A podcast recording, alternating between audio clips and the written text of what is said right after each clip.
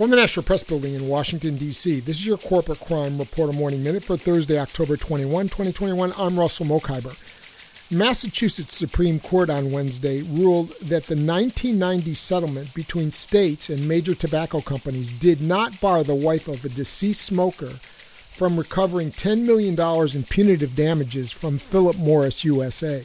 That's according to a report from Reuters. The Massachusetts Supreme Judicial Court reached that conclusion as it upheld the jury's 2019 verdict, awarding $21 million to the wife of a man who died of lung cancer after smoking the company's cigarettes much of his life. The ruling deepened a divide in state appellate courts on the settlement's impact on residents' ability to seek punitive damages. Courts in at least two other states, New York and Georgia, have concluded the deal does not bar punitive damage claims. For the Corporate Crime Reporter, I'm Russell Mokhiber.